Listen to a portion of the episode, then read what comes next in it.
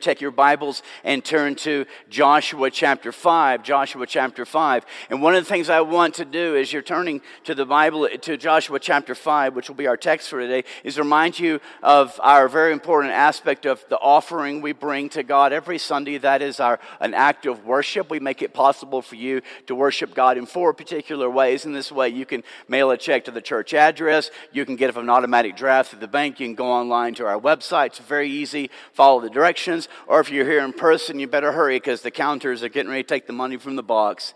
There is a box right there on the table on the way out. And if you're not here in person, but you're with us live streaming, we are absolutely thrilled and delighted to have you here with us today. I can't call out all of you, but I do want to make a special shout out to you, Scott Carnes. We know that you're today again, as you are every Sunday, as a policeman working at the airport. We love you. You're so much a part of this family. And Scott wanted me to pass on to you, whenever you fly in and out of Colorado Springs Airport, look for him. He may be somewhere on the concourse. He may be down at the baggage claim area. He's got an office there. Text him and say, hey, I'd love to see you. It's just fellowship for him. And so I want to really encourage you to look him up when you get there. So we are in Joshua chapter 5. And I'm just going to give you a heads up. It's about to get really weird. I really wondered if maybe I shouldn't put it on the screen for mature audiences only.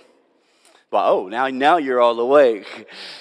It's not unlike I'm sure you remember if you were here, the sermon we did a few weeks ago. We were in Joshua chapter 2, and it was a story. I love the King James. I think the King James is very soft with Rahab. She's Rahab the harlot. But I was reading the English Standard Version on that day, and it's Rahab the prostitute. I was certainly, after that sermon, the Guinness Book of World Records was going to call me up and congratulate me for setting the world record and saying the word prostitute more than any other preacher in a sermon at that time. I know that some of you guys were cringing. Could he just stop saying that word? There's just stuff in the Bible, like what's it doing there? I was certainly, there were going to be some parents whose kids are in here with us who would be texting me or emailing me and sarcastically thanking me for forcing them to have some really awkward and unplanned conversations once they got home. I was out in the foyer after that sermon, and one of the young men who was in here with his parents came up to me after the sermon. He said,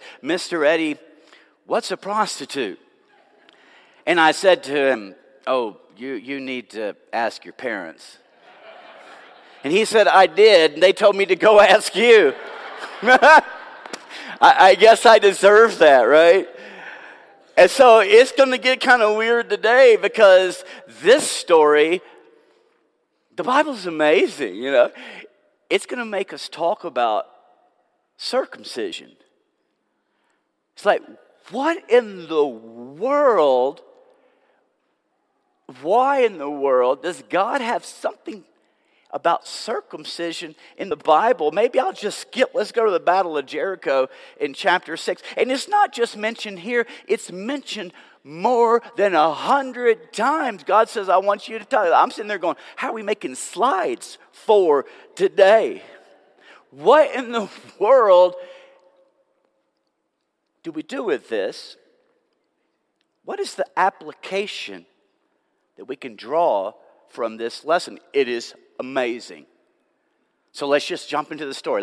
Let me set the stage for the context. And so we've pretty much been repeating the background, setting the stage for the story. They've traveled for 40 years through this miserable wilderness after 400 years of this incredible, miserable story of being slaves in Egypt. And then we went with them and crossed the Jordan River, an incredible, miraculous story of God bringing them across the Jordan River. Now they are in their homeland. Now they are in their promised land. Now it is time to take and to settle their land. They are now poised for battle. Or so they thought. Let's go. Chapter 5, verse 1.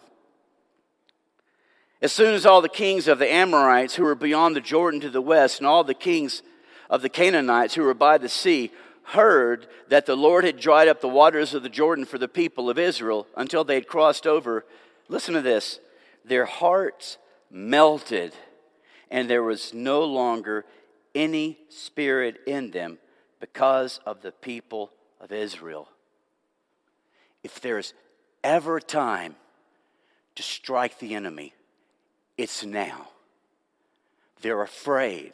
There's no spirit. Like Israelites, you have the advantage. And it would make a lot of sense right here for it. We begin reading in chapter 6 and verse 1. Let's take Jericho. But that's not our story. Verse 2. This is where it gets weird. At that time, the Lord said to Joshua, make flint knives and circumcise the sons of Israel a second time. So Joshua made flint knives and circumcised the sons of Israel at Gibeath Haroloth. Are you kidding me? The enemy's afraid. There is never a better time to attack than now. And you're saying, wait, not yet. Isn't it interesting that often when we're in a hurry, that God isn't? At times when we're ready for God to move on an answer to prayer right now, and God is saying, yeah, I'm hearing you, but not yet. There's something I need you to do. And for the Israelites, it was to be circumcised. And I'm thinking, are you kidding me? Now is the time for your men, your soldiers, to attack Jericho, and you want us to be circumcised? Could that not wait until later or until never? If I were, think about it, guys, what would you have done had you been there as an adult man? I would have been saying, I'm good, thanks. I would have been saying, I would have played the Bible card. I would have said, in the scripture, in the book of the law, I'm just a Bible following guy. It says that we're supposed to circumcise infants that are 8 days old. Oops, guess I missed that date. Not me. And then, a flint knife? I'm just kind of wondering, this is crazy. What did flint knives look like 3,000 years ago? And I'm kind of wanting to see who is the skilled medical professional that's going to be using that flint knife, and does he have anesthesia? Those are fair questions.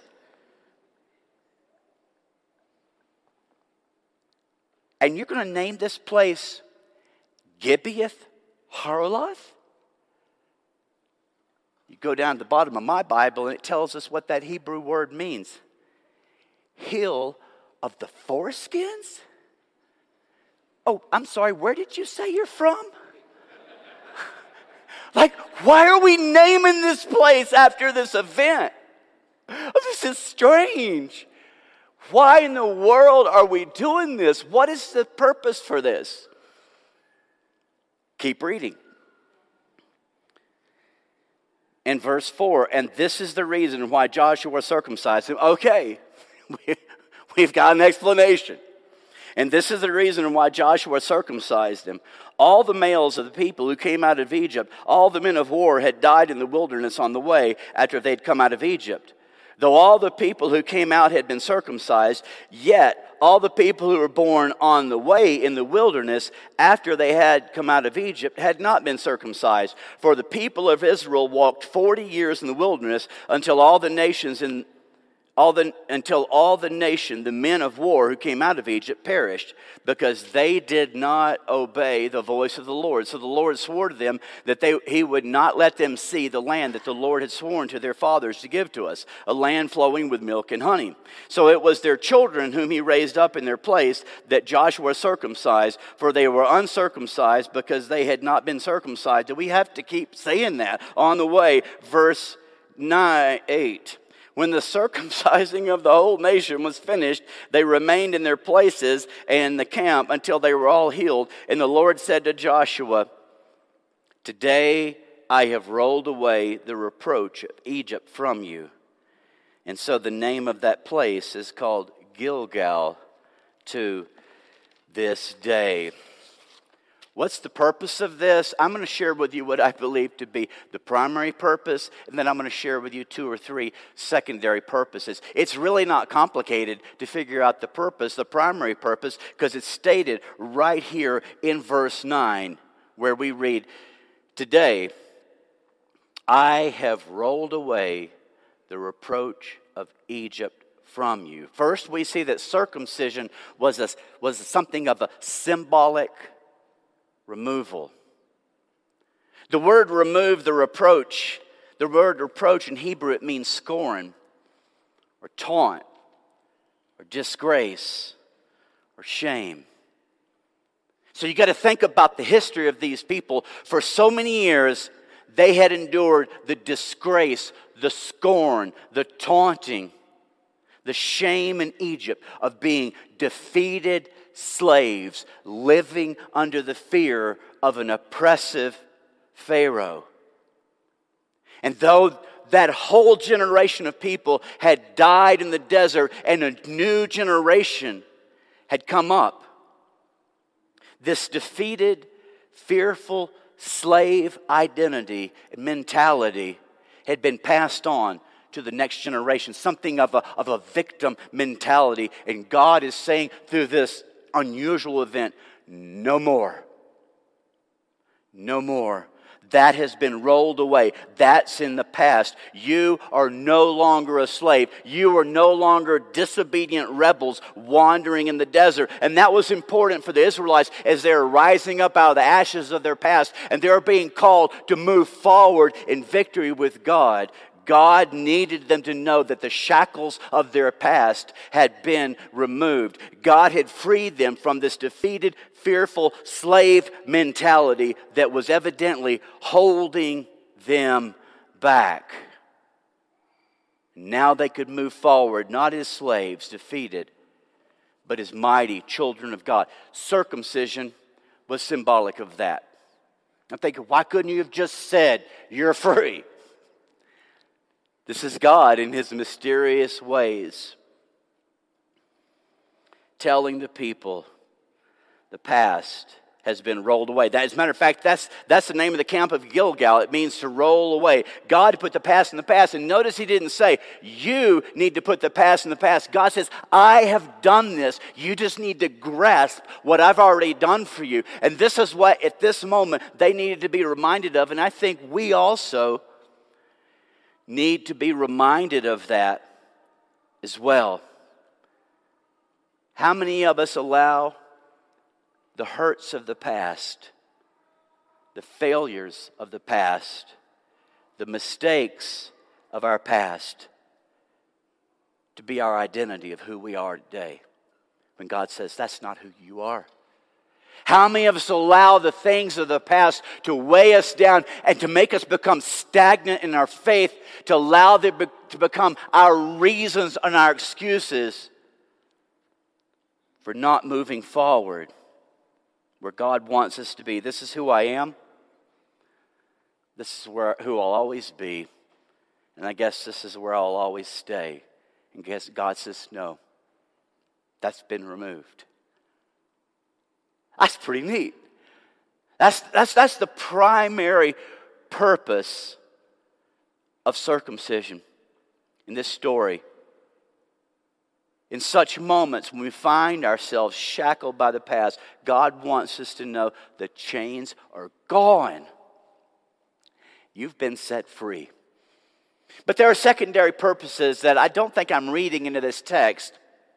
Secondly, circumcision was also a restoration. And I would say it's a restoration of going back and doing what you have neglected and set aside and returning to that. Because you see, we read this in the text. For 40 years in the wilderness, the Israelites had been disobediently ignoring and neglecting what God had called them to. And they could not expect to move forward, and God worked them powerfully in victory when they were still living in defiant rebellion against God. There was something they needed to do that God was calling them to do in obedience to Him before He was going to work powerfully through them. There was unfinished business.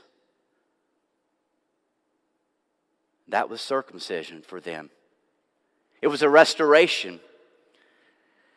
But it was also, I would suggest, that it was a renewal. And you'll have to read this on your own. It's in Genesis chapter 17. This is really where it all had its origin. That we see that circumcision was a symbol of a covenant, a sign of a covenant between God and man. It started out with Abraham, and then it continued to be a symbol of a covenant between Abraham and all his descendants, all of the Israelites. The covenant that God made to his people. I am your God. I will give you this land. I will bless you. I will take care of you. You will be my children. A covenant that the people in turn made back to God. We will be loyal to you. We will obey you. We will be faithful to you. Circumcision was a sign of that agreement. It's kind of like my wedding ring is a sign of my covenant with Karen. And so now at this crucial time when the children of Israel, after decades and centuries, have returned to the promised land, and they realize God kept his promise, even though, good grief, we broke our promises again and again and again and again. So now through this act of circumcision, the sign of their covenant, they're in essence renewing their vow to God, their covenant. Father, you've been faithful to us, and we pledge once again to be faithful to you. So the people were circumcised for these reasons. But we're not ready for Jericho. We're not ready for battle. There were two more things God says we need to take care of. Let's keep reading. Verse 10, while the people of Israel were encamped in Gilgal, chapter 5 and verse 10, while the people of Israel were encamped at Gilgal, they kept the Passover on the 14th day of the month in the evening on the plains of Jericho. And the day after the Passover, on that very day, they ate the produce of the land, unleavened cakes and parched grain. And the manna ceased the day after they ate the produce of the land. And there was no longer manna for the people of Israel, but they ate the fruit of the land that year. Again, I'm thinking, seriously? Your enemy's afraid, like this is the time to strike, and we're just going to sit down and eat? We'll be like sitting ducks before the enemy. But there was a need first. We've already talked about this. It's repeated throughout Scripture. There was a need for remembrance. Here we see the people celebrate their first Passover in their new homeland. And through the memory of the Passover, they remembered the victory that God had given them when God had brought them out of their slavery, when God had actually delivered them and set them free. Showing them if God can do this against our enemies, then this will give us a courage, a fearless courage to move forward wherever he leads us in the days ahead, and he's getting ready to. You see, remember this. This is in the camp of Gilgal. This is where they set up those 12 stones that we set up here a couple of Sundays ago. They had those 12 stones in Gilgal to remember, wow, God got us across the Jordan River. They now have celebrated the Passover to say, wow, God helped us conquer an overbearing, powerful enemy. And this gives them courage to face what they're standing before now. And I think it's very interesting that after they took the Passover, it then says they had this big meal. Think about this. After 40 years of eating manna 3 times a day for 40 years, it ended. I would have been really excited. I don't know. Maybe manna was awesome, but I would have been sick of manna. And now they're eating the produce of the land. And I think what's really fascinating is you put this in its context. They are in enemy territory. They are surrounded by the enemy. The enemy can see them. And they're seated at a table feasting, not looking over their shoulders in fear. but there's a sense of confidence. And you know, I just wonder, did King David have this story in mind when he wrote of God, our shepherd, in Psalm 23, "You prepare a table before me in the presence of my enemies." Gilgal, this camp, was a place of a remembrance of what God had done for them in the past. And remembering what God has done for us in the past gives us the courage to face the present and the future. But there was one more thing. We're not finished. We're not ready to go to battle in Jericho. That's next week. There was one more thing that God said, I need you to get this. It was a need for a reminder for Joshua and for the people of Israel. Look in verse 13. When Joshua was by Jericho, he lifted up his eyes and he looked, and behold, a man was standing before him with his drawn sword in his hand. And Joshua went to him and said to him, "Are you for us or for our adversaries?" And he said, "No, but I am the commander of the army of the Lord. Now I have come." And Joshua fell on his face to the earth and worshipped and said to him, "What does my Lord say to his servant?" In verse 15, and the commander of the Lord's army said to Joshua, "Take off your sandals from your feet, for the place where you are standing is holy." Maybe that's where we got that song we just sung from. And Joshua did so. There is a whole sermon that could be here, but I want to just briefly mention what I believe is at play here. I believe we see what is called a theophany. A theophany is what you see. As a matter of fact, there's multiple theophanies. These are appearances of God. In your life groups, I've asked you to talk about what are the other appearances of God in Scripture. What were their purposes? You ever had a time when God just somehow showed up? People look at you like you're kind of freaky. It's very biblical. And we know this is God because when Joshua fell to his feet and worshiped, this being did not say, "Hey, whoa, don't do that." Instead, he said, "Take off your sandals, for this ground is holy." And the word that Joshua used in reference to this individual is Adonai. Joshua was in the presence of the Lord. And here Joshua is told, "I am the commander of the army of the Lord." And you might expect Joshua to say, "Whoa, back up. I happen to be the guy in charge here. I am the general." God wanted him to understand, no, I, your God, I'm the commander of the army. The battle you're about to face is not mine. It will be by my strength and my leading and my strategy. If you lead in your way by your strength, you are certain to be defeated. And so Joshua, in humility, took off his sandals, placed his face to the ground in humility, and worshiped.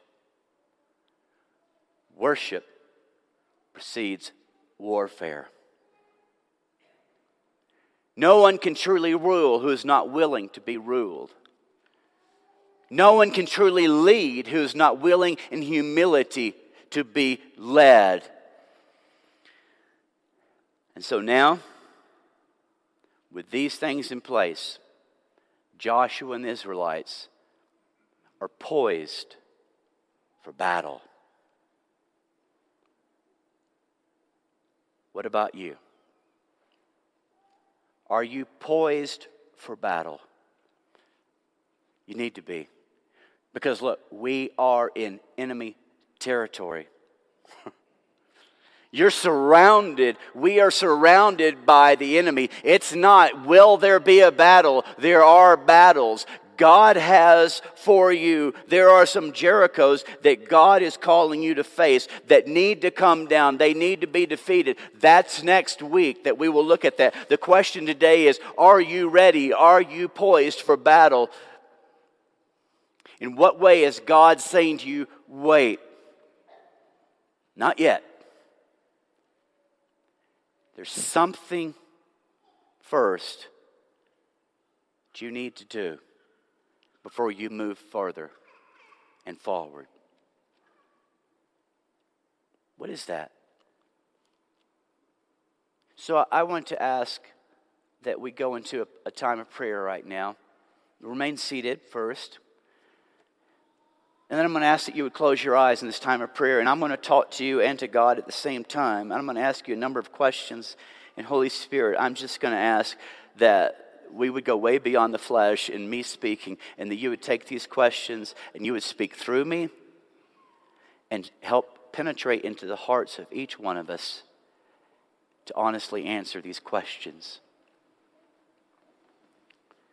Do you have a need for removal? Are you paralyzed by the past? Are you carrying the heavy baggage of hurt, of failure, and mistakes? And they're weighing you down. Are you allowing yourself to be identified by those hurts, those mistakes, and those failures? Are you living with shame and guilt that has caused you to become stagnant? There is an interesting parallel in Colossians chapter 2, and I've given this to our life groups to consider. It's comparing circumcision to baptism. And there in baptism, we read in Colossians 2, God rolls away. He removes the guilt and the shame of our sin and of our past. And he makes us a new creation in Christ. It's in that moment we're no longer a slave to fear and sin, but a child of God. Is that what God is saying? Wait, I need you first to surrender your life to Christ in baptism and put to death your past and rise up from the waters of baptism to a new life and a new identity. That's what Erica and Eric did this past Thursday. But it's really interesting to hear the voice of God in Colossians chapter 2. He's actually not speaking to people to be baptized. He's speaking to those who are. But they're still holding on to and living by that which God has freed them from. That's crazy. If God has put your past in the past, then why are you still living there? Why are you still holding on to what he has freed you from? Are there some things you need to let go of that need to be removed? Is there a need in your life for restoration? Are there things that are related to your life and your Christian faith that have just stopped, that have ceased, that you've set aside, that you've neglected, that need to be restored? Are there some things in your life that need to be made right? What are those things? Is there a need in your life for renewal of your vow? Have you broken your vow to God again? The vow you made to him when you gave your life to him. Do you need to renew that vow today? Or have you forgotten God and what he has done for you, and you have a need of remembrance? Or do you, like Joshua and the Israelites, need a reminder of who is actually in charge? Who is the commander of the army of your life? Is it you or is it God? Is Jesus truly the Lord of your life? Or Are you the Lord of your life?